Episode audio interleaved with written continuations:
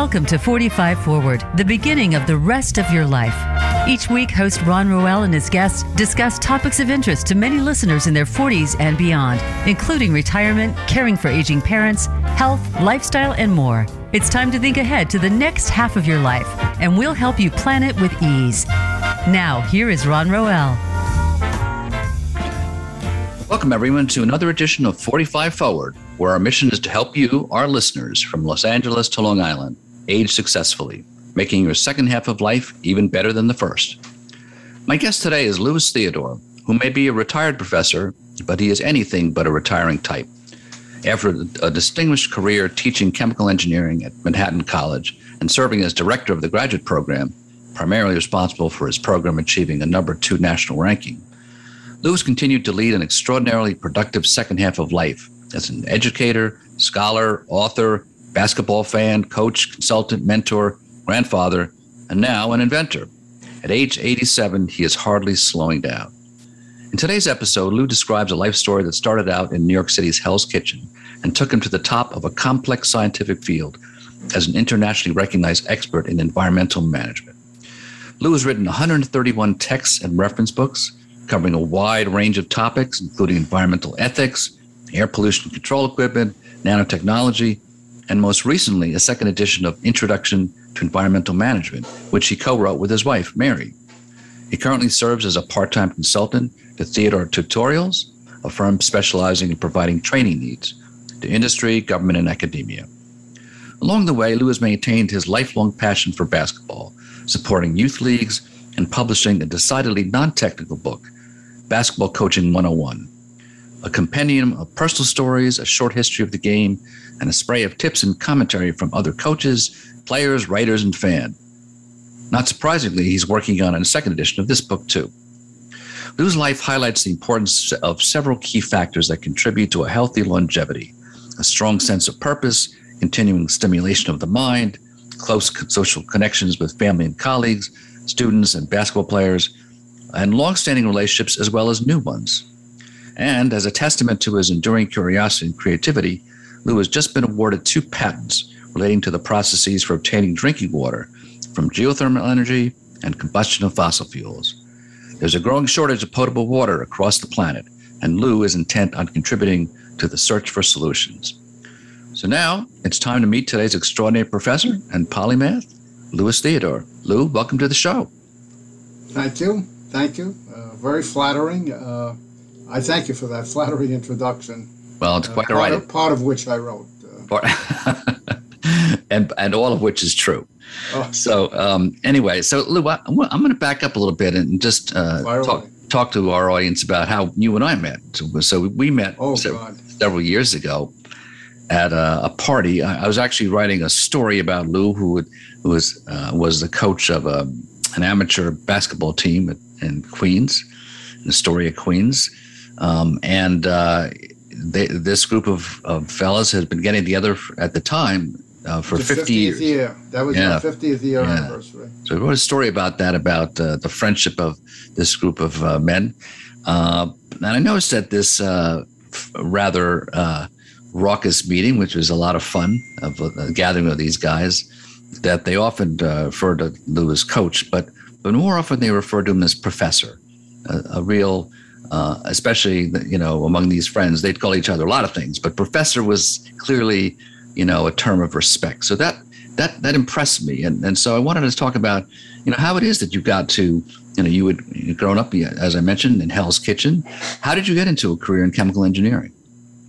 Uh, I what did you say? They call me professor. Yeah. Uh, I also wanted to, I want to interject that uh, I often go to the racetrack with these guys, and uh-huh. to give me money uh, since I was supposed to be the expert, and I would bet.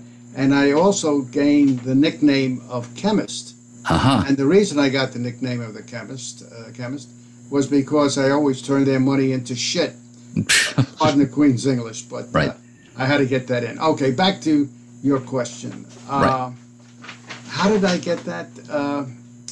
Uh, my father had a little restaurant in Hell's Kitchen, and a gym teacher used to come down there that my father really uh, idolized. And one day he stopped in and he said, Louis should become a chemical engineer. And after the guy walked out, my father turned to me and said, "You're going to become a chemical engineer."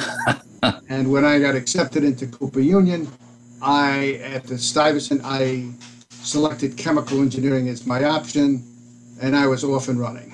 Right. I don't know if that answers your question. Yeah. But, uh, no, it does. Yeah, sure.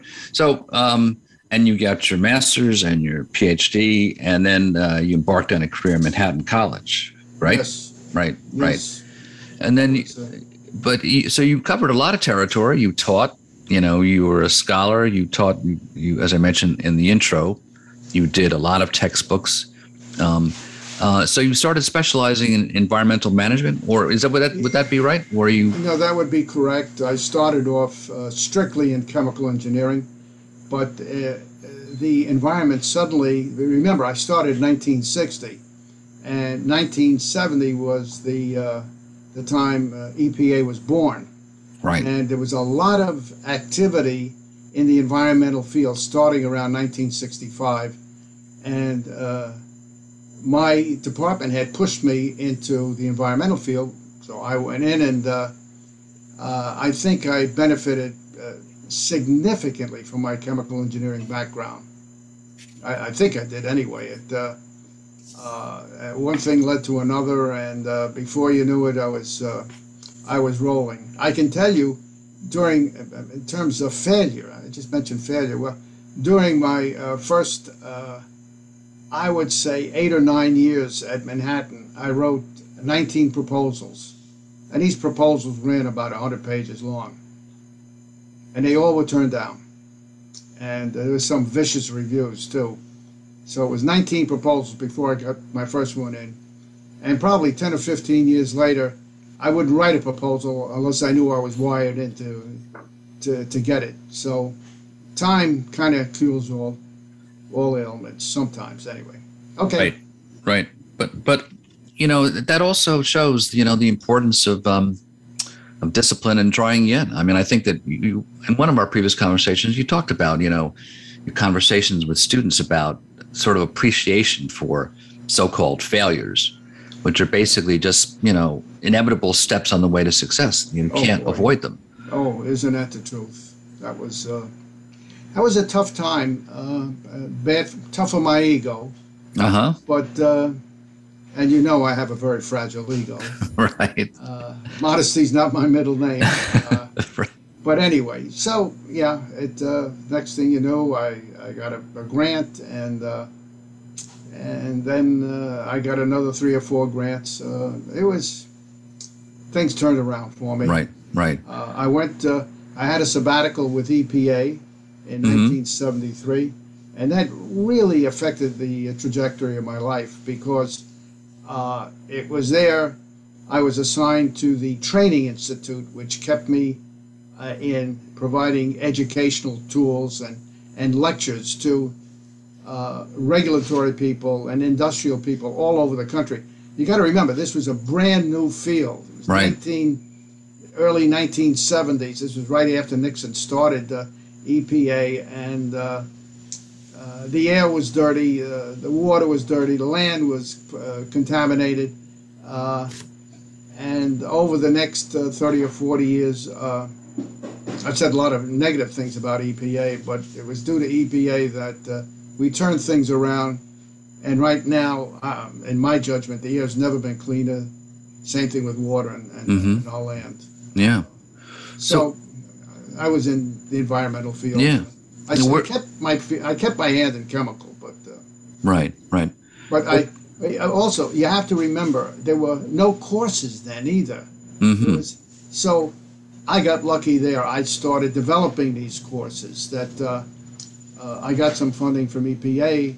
I would write the manuals. I would write the uh, lecture notes, and naturally, in many instances, I was giving the courses myself. Which right, was, uh, right uh, which was which was good.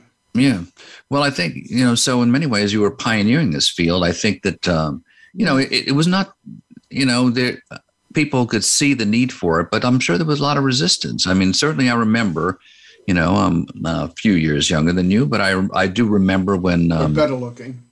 Okay, well, I'll take that. But um, you know, the, when when Rachel Carson's you know Silent Spring came out, there was a lot of pushback, like, well, this can't be true. This, you know, that you know, how how could pollution affect um, you know uh, nature in this way? Um, so I think that you know there's been a lot of progress. I think there are lots of questions about how do we do it and how fast we do things. Um, certainly, um, you know, there are lots of jobs at stake, but I think that um, you know where where do you think we are today, Lou, in terms of said? I mean, I think we, things, you know, in spite of you know a lot of questions about things, I think you're right. Things are a lot better. They're a lot cleaner. They're a lot very definitely. Uh, I'm not satisfied. I'm disappointed with EPA. Uh, when I came aboard, when EPA was founded in 1970, it was uh, it was truly a technical organization. Mm-hmm. It was run by uh, Ruckelshaus, uh, who was mm-hmm. a, who was a lawyer. But it was a it really was a te- we, we had technical problems that we were tackling, and the problem is today it's run by lawyers and it's an organization run by lawyers for lawyers and uh, things have kind of turned around. But uh, we need that type of organization. If I had my way, I'd dissolve EPA and start anew. But EPA has uh, really, uh, early on, really did the job. Mm-hmm. I had a number of my colleagues uh, who went out and solved problems uh, that needed solving, and they right. did it. Right, right. They did it. Yeah. Well, I think that is your engineering mentality. I think, uh, you know, that I, I, think that, you know, when I think back to my father, who was, he was not a uh, chemical engineer, but he was an electronic engineer. Okay. But but I think that uh, you know the engineering mentality I think uh, really pulled this country out of World War II and set us on a, a course of of problem solving. You know, I think that's what engineers do. I remember my my father. You know, he you know he would tackle almost any problem and he would break it down. And he, sometimes he would often he'd try to quantify it and create categories of analysis. But i think that's the issue. Is like okay let's get beyond you know philosophy and get let's solve the problem solve the problem. So i think that that's uh, you know and and you know your focus on teaching people how to solve problems i think has been you know uh, something that well, I, am often asked uh, what does an engineer do and my answer is very simply they solve problems right unlike lawyers who create problems uh, I've okay. got it out for lawyers, Ronnie. I'm sorry. Yeah, that's okay. Well, I no, there are lots of lawyers who solve problems too. But I mean, I, yes. I know that, yes. So, um, anyway, uh, Listen, I, I did yeah. a lot. I did work for DOJ, Department of Justice. Right. And I came across a couple of lawyers that were out of this world. I mean, right. and straight, straight as an arrow. Right. Right. Yeah. Well, I think that uh, if no matter what our profession, if we focus on solving problems, I think that's the way to move forward. So I applaud you for that, and I applaud you for for teaching your students. I mean, I I know you've had a long, interesting um, uh, career with you know continued relationships with students, and you oh, know on a, on, a, on a you know on a scholarly level, on a, on a social. so tell us.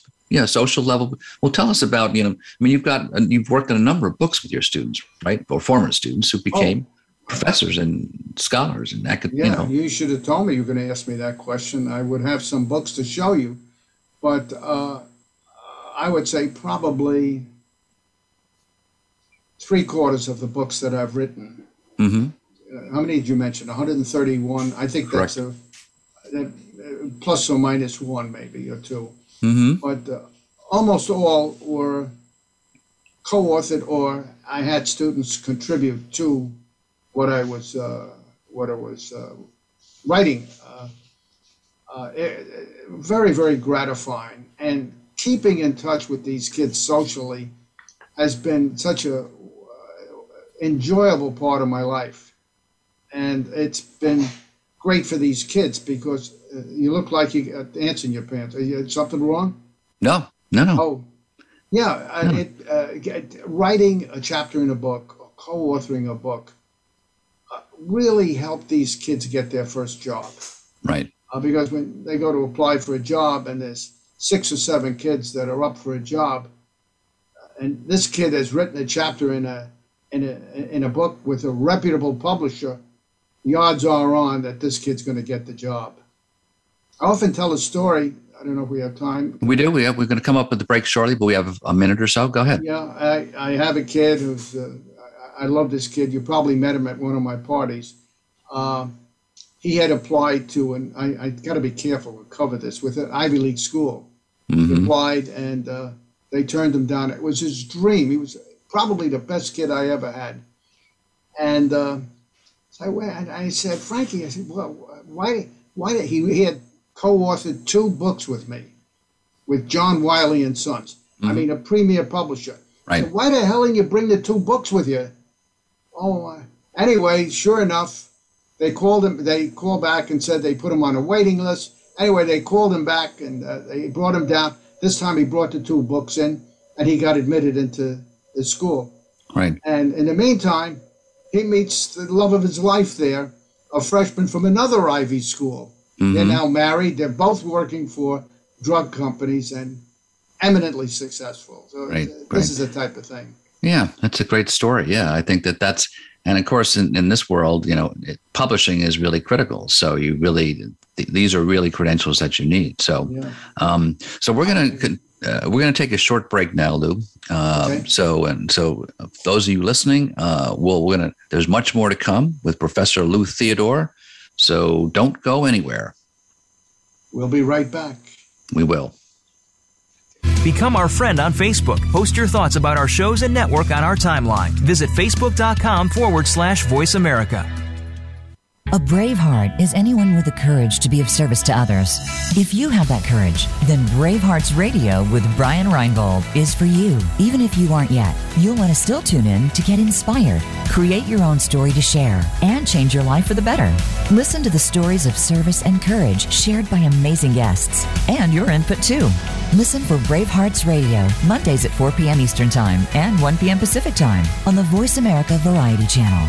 Remember, doing good anywhere does good everywhere. Want to play the ponies and win?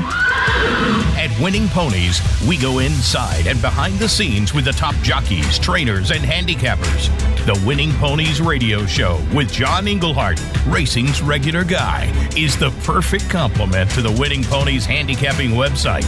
Catch us live every Thursday at 8 p.m. Eastern, 5 p.m. Pacific on the Voice America Variety Channel. Win prizes just for calling in.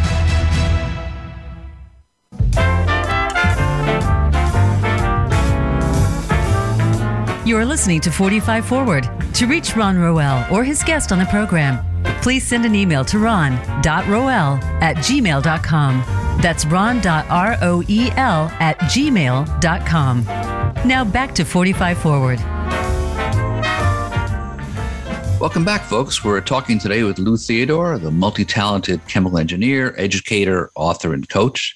Now, before I continue my conversation with Lou, I wanted to mention that you can find out more about him by going to my website, roelresources.com. That's R O E L resources.com. Clicking on the 45 Forward tab and find out more about Lou's work on his website, uh, when, where he has his newsletter. So that's uh, loutheodorenewsletter.com. And you can www. see. W. Right, www.loutheodore. Dot, dot theodorenewsletter.com. Right.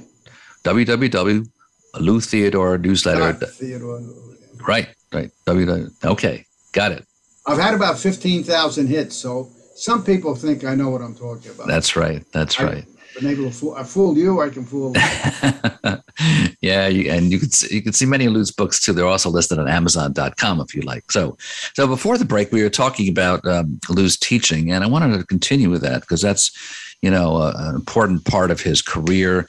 Uh, he's won a, a couple of uh, major awards as an outstanding teacher, uh, one called the Ripperton Award. Uh, there's the AT&T Foundation Award. So I, I, want to talk a little bit more with you, Lou, about your teaching. And you were t- mentioning to me during the break about some of your students and just some of your other interactions with them and, and over the years. Yeah, well, uh, the, the, the most important thing, uh, more than anything else, in addition to technical involvement with these kids, has been the social involvement. Mm-hmm. I, I have one story. Uh, I had a student back in uh, the early 1970s. His name was Tony Buonicore, mm-hmm. and he was a uh, an average student. But God, this kid was he was hungry. He was uh, one time I I remember he was a, a junior, and I said, "Listen, I've got I've got to be in two places at the same time. Uh, can you pick up one of my presentations in Louisville. I had to go to Mexico City. Mm-hmm. And much to my surprise, the kid said yes. Okay, fast forward. Turns out he wound up my co lecturer when I was touring the country. And this kid was just, just a great, great lecturer. Make a long story short, he's got more money than probably everybody in this audience uh, combined. So he's wow. emin- eminently successful. Uh, get invited up to his lake house up in uh, New Hampshire. It's, right. But this is the type of thing I've had. It's it's just wonderful in, yeah. in a lot of respects. Anyway, let's uh, let's yeah. go on. Yeah, no, I think that's great. I mean, I think that that's you know one of the things that um, you know as you go on in life, you realize that um, you know, but in addition to your family, you know, you developed um, you know mentor Wait, relationships. You never mentioned the love of my life. I got uh, I got I, I married the the girl of my dreams. Okay, okay. Mary. Got to mention Mary, yeah. You yes, Mary. Met yeah. many times. Yes. Three kids, three grand. Yes. I'm the father. Yeah. anyway, three kids, three grandkids. Uh, well, I think it's also just a, you know credit on many levels. You know, she's got her own career. She's had her own career, but now, yeah. so your latest book is with her. Well, you, you you always have books in development. I know you have two books that you're working on, even as we speak. But the last published book that you showed me was with Mary, um, yeah. and uh, you know. Second, actually, it's listed as the third, edi- a second edition, but it's actually the third edition, and the book has done uh, done very well because one of the things my books have in common is that they don't sell, but uh, between the two of us. But this one has really done well. It's called uh, Introduction to Environmental Management, right. and a number of schools have used it for uh, uh, academic purposes. Yeah, yeah. Introduction and in it uh, we we addressed uh, addressed virtually every environmental topic that you can imagine from a non-technical perspective. Mm-hmm. Mm-hmm. Now, Mary's not a technical uh, person, uh, so this was really uh, we made a commitment, no equations, but in it we get into electromagnetic waves, uh, noise pollution, air pollution control. Uh, nano, uh, you name a topic, and uh, and it's in. I've got even the new one. I've got Desalination, which is one of the books in work now. Right. Hot topic. I'm uh, interested in. Well, I think that's important that you you've taken that approach because I think that one of the issues we're facing, you know, as a nation and as a nation uh, of educators is how do we bridge the divide and get you know uh, enough knowledge among a, a non-technical audience and a non-technical population of scientific issues that they need to be aware of. And I think that you know you you know that you book has done it. Right, right. I think I that think anyway. yeah, no, I think that's you know, and that commitment to do that I think is important because it's easy to write, you know, easy to write above people's heads, but when you have to really think about how do you get information to them, um, to a non-technical audience, and this has been an issue I think that um, you know, I'm, I'm aware that uh, there, there are a number of um, programs in journalism schools now about how to to communicate uh, how to, that actually train have courses for scientists about how to communicate with the public because you know they're brilliant men and women but you know you've got to communicate with an audience that's got to understand complex issues and have enough knowledge to be able to interact with it and make you know you know join the scientific community on looking at at at our favorite word solutions. How do we know what what are viable solutions if we don't understand what what scientists and engineers and researchers are talking about? So i commend you for that. That's a thank you for the kind words. That's uh, right. Yeah. yeah, yeah. it's uh yeah uh, we just we just gave a paper talking about that uh, what about delivery systems? Covid-19 has uh, turned everything upside down. Mm-hmm. And uh, when you say actually, delivery systems, what do you delivery of vaccines or just delivery? No, no, no, delivery of educational material. Oh, okay, how yeah. We, how do we teach the kids? Okay. I mean, okay. I grew up uh, as a student and early on as an educator with uh, it was all chalk and, chalk and blackboard. And right. That's a thing of the past. And uh, this paper, I, I, think it was uh, this past June which I, I, brought in three other of my colleagues. Uh, I actually wrote the paper, but at the tail end, I had each of us put a, a half page write up on where we envision academic education to be five years from now. Mm-hmm.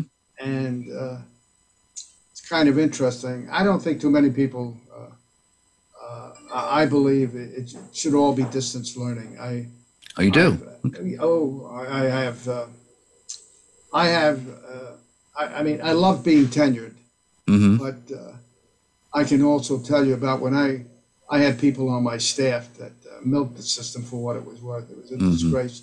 I had a, I had one person on there couldn't speak English. It was uh, mm. not fair. Right. And it's good to have. Uh, you want to have great lecturers, but it doesn't happen. As a matter of fact, I remember uh, uh, had to be 25, 30 years ago. I, I don't know where I was. I got up. Uh, it was a, an, an environmental course. Uh, I was teaching some regulatory people. I got up and I gave a lecture. I came and I sat down. I said, "My God, was I great?" Well, you know, I'm modest. In my, I, I, God, I don't think I ever gave a better lecture. And I sat down, and then this kid Tony Buonicore I just talked about, he got mm-hmm. up and he gave a lecture. And it's hard for me to say this, but his lecture was better than mine. Mm-hmm. And mm-hmm. and here I am. I'm thinking this thing is now gone only these 20 or 25 people have gotten the benefit of what, what, what just transpired. Right. And wouldn't be great if we had, had put this down on, a canvas, put it in a vault or something and come right. back. Wouldn't that be better than having a live guy there who doesn't want to be there and can't lecture? I mean, ideally, you'd like to have a great lecturer lecture live, but usually that doesn't happen. Right, right. Well, I think the the thing that's interesting in our time now is that I think, uh, like it or not, we've been thrown into this Zoom, you know, culture, and uh, because of COVID.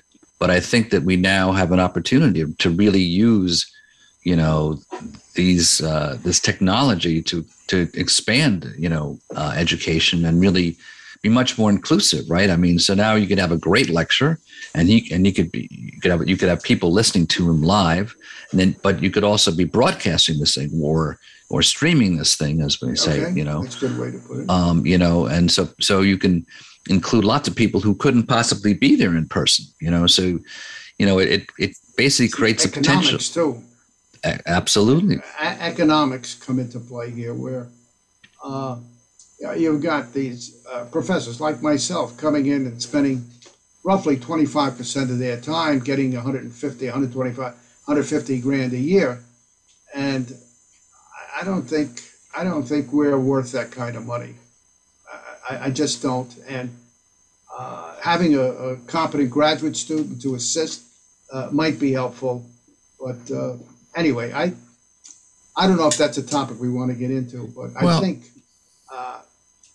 I think the mode of delivery is going to change. Mm-hmm. I think it's going to be drastic.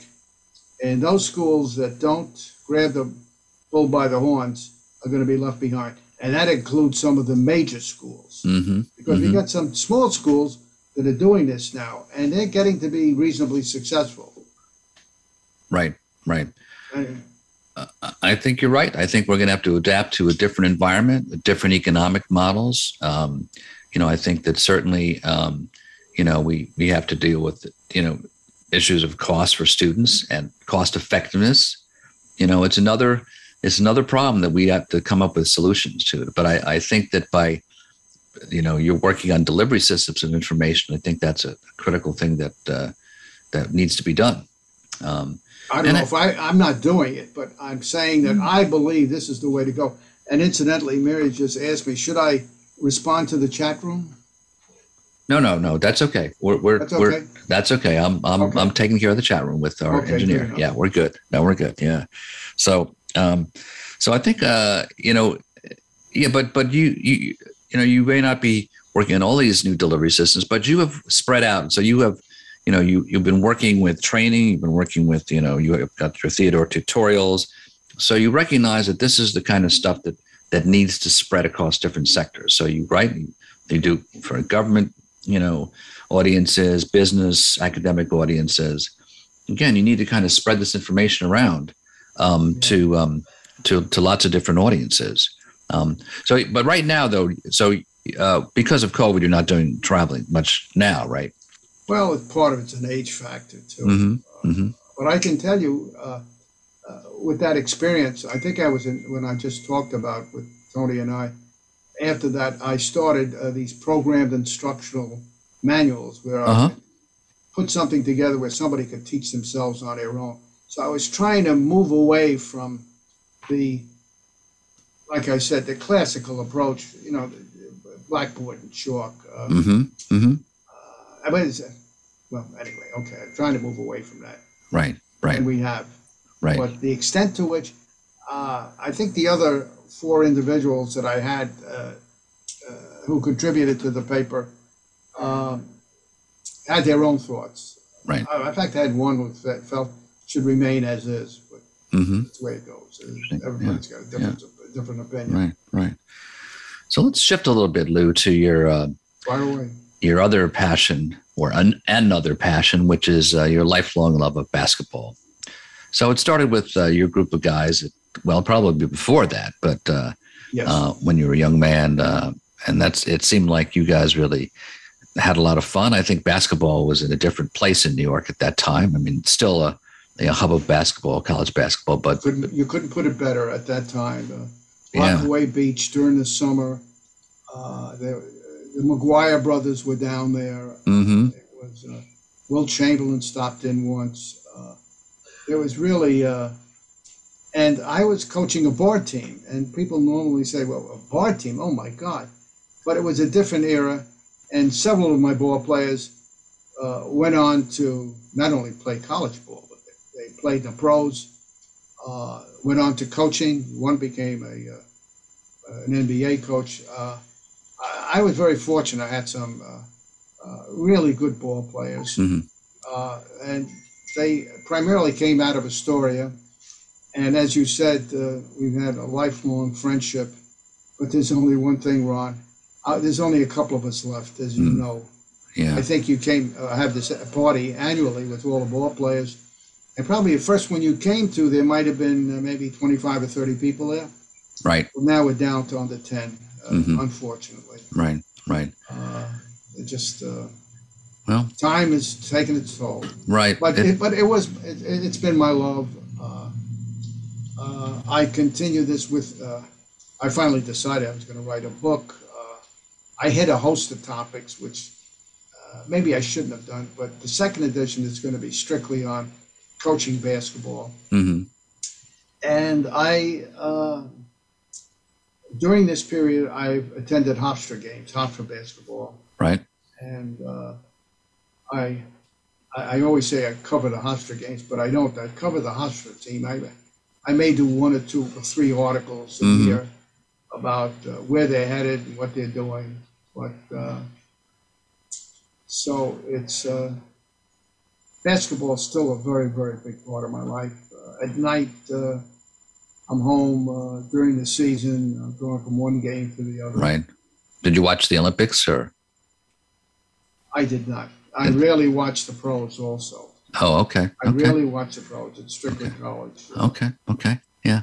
Uh, well, you know, I think I could see a, a you sort of connect with uh, your students. It's a, a, college age. It's a, you know, it's that kind of um, you know intense youth. I think it's, but it, it's it's you know I, I, do follow some of the pros. I like watching the the college games too. You know, there's a, there's a certain enthusiasm and certainly um, you know watching the tournaments are kind of a quite an experience, right? Because it every game is sort of like well could be the last game, so there's a certain urgency about it but it's uh, you know there are lots of lessons from sports that I think uh, I think I remember reading. I believe Lou, it was in your first edition of uh, uh, basketball book where you talked about sort of the relationships between closing out games and your theory of optimization of results, of right of uh, of uh, of outcomes, right? Yeah, well, uh, that was one of the reasons that got me to write the book on coaching because I'd seen so many mistakes being made at the end of a game, and uh, a coach and a team being unprepared for what do we call it, the unknown. Right. Things come up and uh, they call time out and they huddle and they start discussing what are we going to do when actually all of this should be put in place beforehand. You should know when there's 30 seconds to go and you're up five you're up five points and they have the ball. You should know what you, you should do beforehand. So when you get into the huddle, you don't spend your time with your assistant coaches discussing should I do this or that. Now there's some really great coaches out there, but uh, most of the coaches, I think, uh, uh, leave something to be desired. And the other very disappointing thing is that uh, when I meet people involved with basketball, one of the things I always stress, as you know, we've discussed this many times, is that defense is as important as offense. Right. right. And no matter who I say this to, the response is the same Of course, I know that. But you tell that to a coach, and every time he goes out recruiting, he looks for one thing. He looks for an offensive player. Right. He doesn't look for a defensive player. Right. Right. Yeah. And if you think the first time you got introduced to basketball, somebody who showed you how to dribble, they showed you how to pass. They showed you how to shoot, how to take foul shots. They never told you how to play defense. Right. Yeah. Lou, a, yeah. Hold on to that thought. We're going to get right back to that after a break. Oh, okay. So, so we're gonna, just going to take another short break. But folks, don't go anywhere. There's much more to come in our last segment with Lou Theodore. So come right back.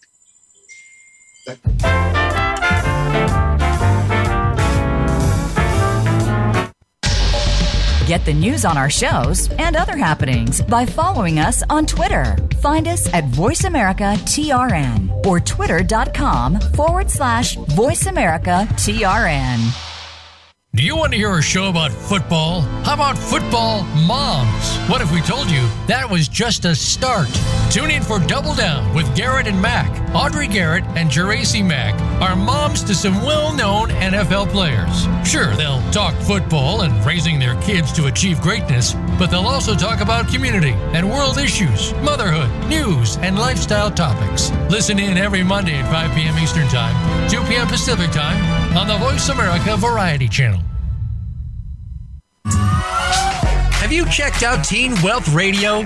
It's a show for teens, their parents, and educators. Hosted by Brandy England. Along with regular weekly contributors, Teen Wealth Radio will cover the topics that teens need to talk about. Plus, we discuss a book of the week and a movie of the week. And each show will offer a challenge to our teen listeners that they can share on our private Facebook group page. Be sure to tune in to Teen Wealth Radio, live every Thursday at 8 p.m. Eastern Time, 5 p.m. Pacific on Voice America Variety.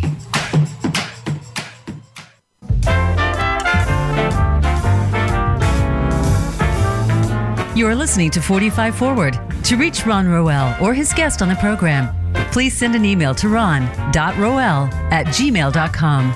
That's ron.roel at gmail.com. Now back to 45 Forward. Welcome back, folks, to 45 Forward, where we're talking today with uh, retired Professor Lou Theodore, who continues to lead a decidedly unretiring life. So before the break, we were talking with Lou about, uh, other than his uh, scholarly um, and intellectual passions, um, his basketball interests. Uh, and we talked about coaching and about um, defense. Defense, right? So, um, yeah, I think this is an issue that you know is you know as as in basketball, life as well. But I think that this is, uh, you know, one thing that uh, you know, in observing my own games, my own my son's games as well as other games, you notice that um, uh, if people can shoot, that's great. But if you're you have a terrific defense, the other team can't score, and that's equally important. If they can't score, and you score, you're going to win. So I think that that's uh, something that that um, you should continue to lecture people, Lou, as as they're willing to, to listen. But even if they're not, just keep saying that. So yeah. anyway, the uh, I wanted to mention the uh, NCAA's. I I'm very definitely not a fan of the NCAA. Uh, okay. I think it's an organization that's uh, pull the wool over the eyes of uh, the general public, but uh, I love the the NCAA uh, basketball tournament. Mm-hmm. Uh, and I, I you, you, know, I make a wager every now and then. Uh, anyway, I I saw this club, a Baylor play, and I fell in love with the player. His name was Mitchell. Mm-hmm. And he was a decent offensive player, but he had a reputation for being a great defensive player. And if you have a great defensive player and the other team has a great offensive player, that other team is in trouble.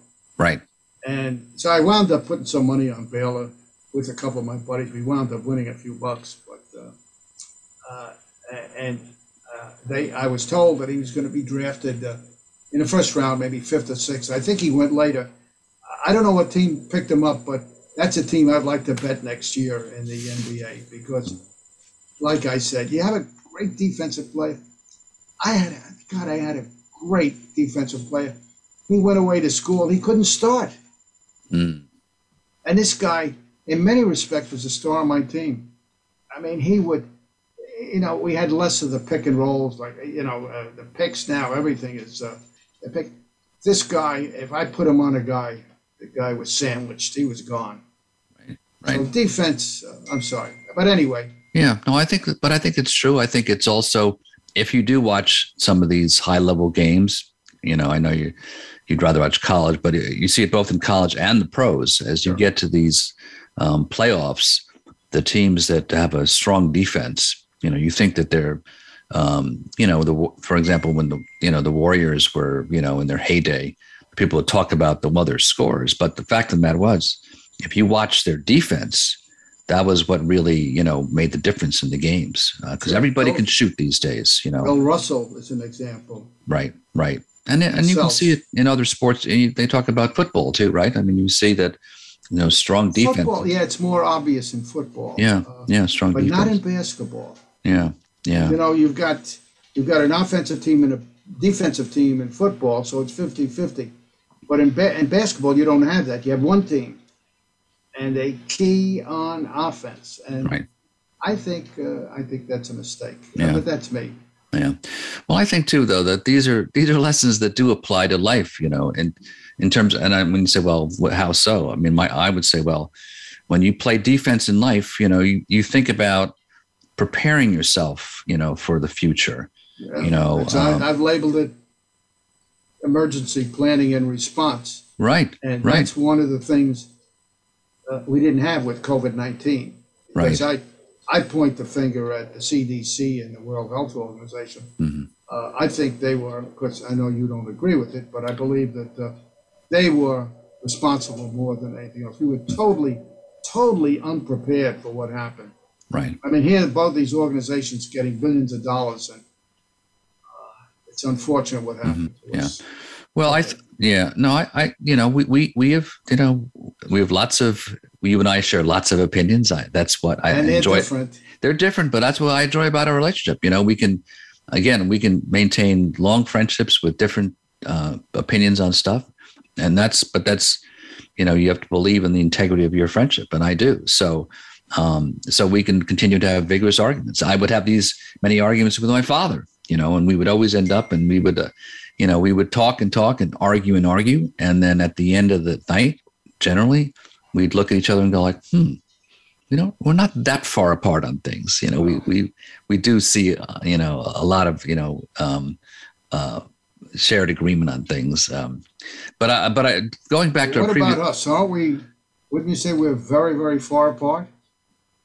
No, no, very, no, very I wouldn't. Close? No, no, I, I'd say we're, we're, we're closer to the both of us are closer to the middle on many issues. I always felt that I was uh, I always felt that I was a moderate, but uh, yeah, no, not anymore. But, uh, well, I we'll, we'll keep we'll keep pushing on that agenda. But I but I just wanted to get back for a minute, Lou, too, because I I think that the issue of um uh, a preparedness, you know, you know, is important, and I think that you know whether you look at specific agencies. Um, I think in general, uh, and this is part of what I, you know, what what my message is for 45 Forward is that I think that people don't prepare. There, you know, there, there's that um, uh, that old saying about, you know, uh, don't predict but plan. you know, and, and also, you know, um, you know, uh, plan for the best, uh, plan for the worst, hope for the best. But I don't think, I think, unfortunately, we do have, you know, um, you know, uh, a society that that that often responds to crisis. Well, that's true of our country, certainly. Yeah, I mean, I, I don't know. Yes, history of that. Yeah, yeah. Unfortunately. Yeah, but I think that that you know leads to expensive solutions. You know, does it ever? Yeah, yeah, yeah, and so, uh, things that adversely affect you societal wise too. Right, right.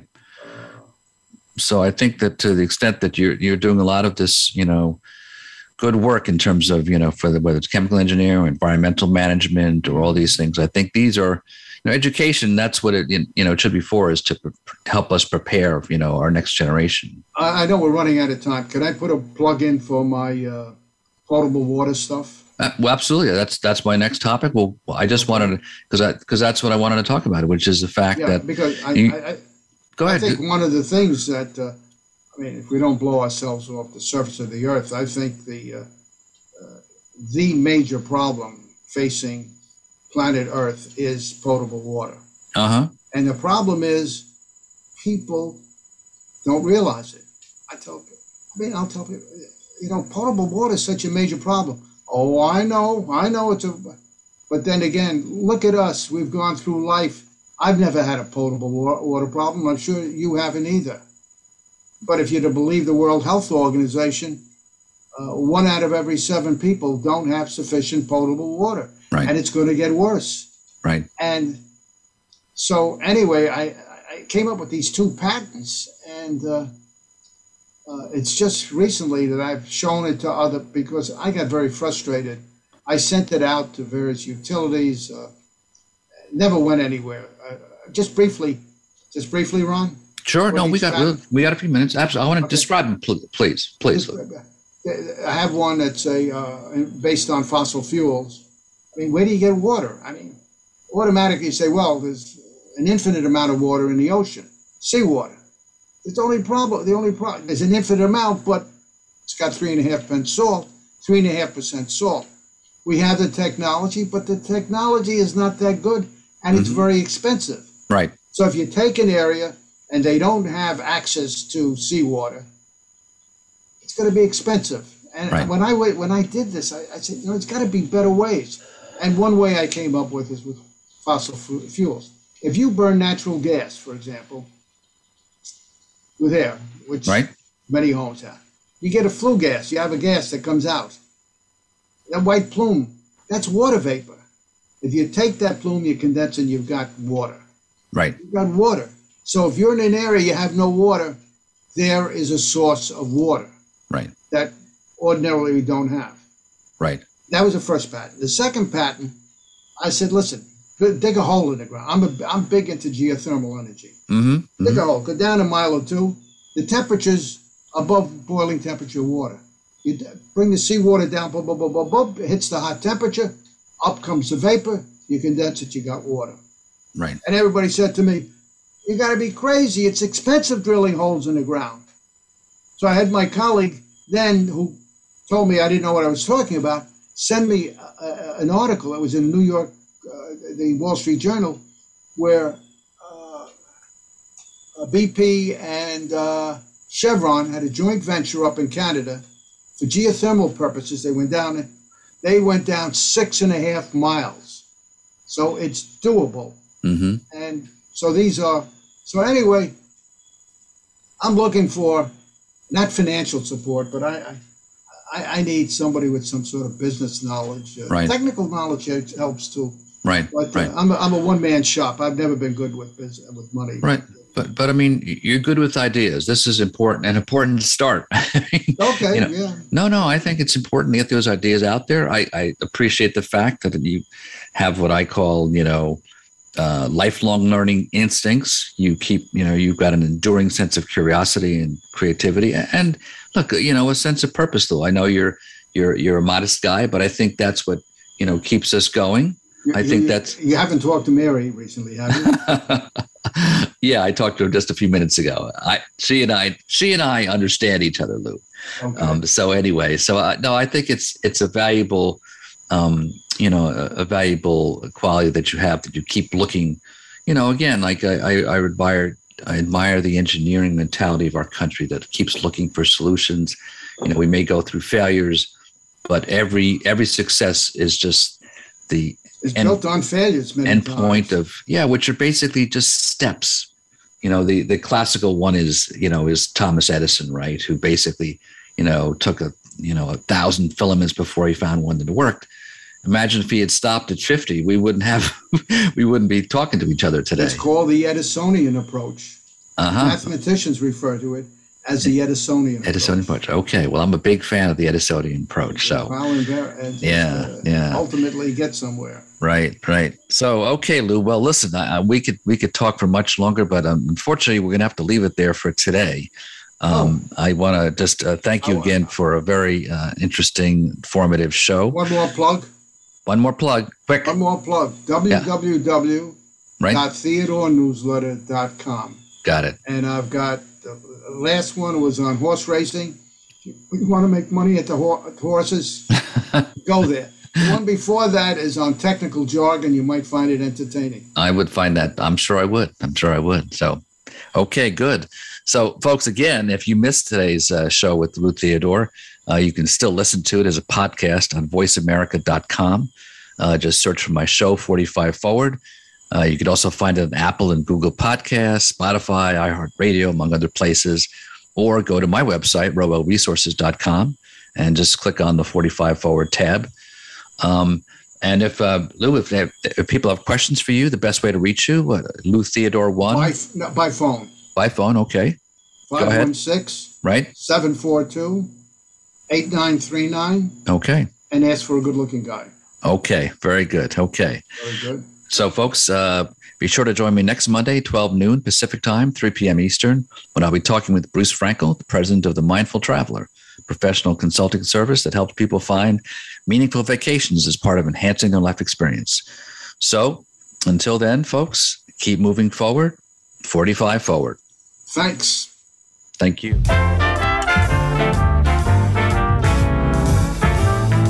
Thank you for tuning in to 45 Forward. Please join your host, Ron Roel, for another great show next Monday at 12 noon Pacific Time and 3 p.m. Eastern Time on the Voice America Variety Channel. We wish you a great week.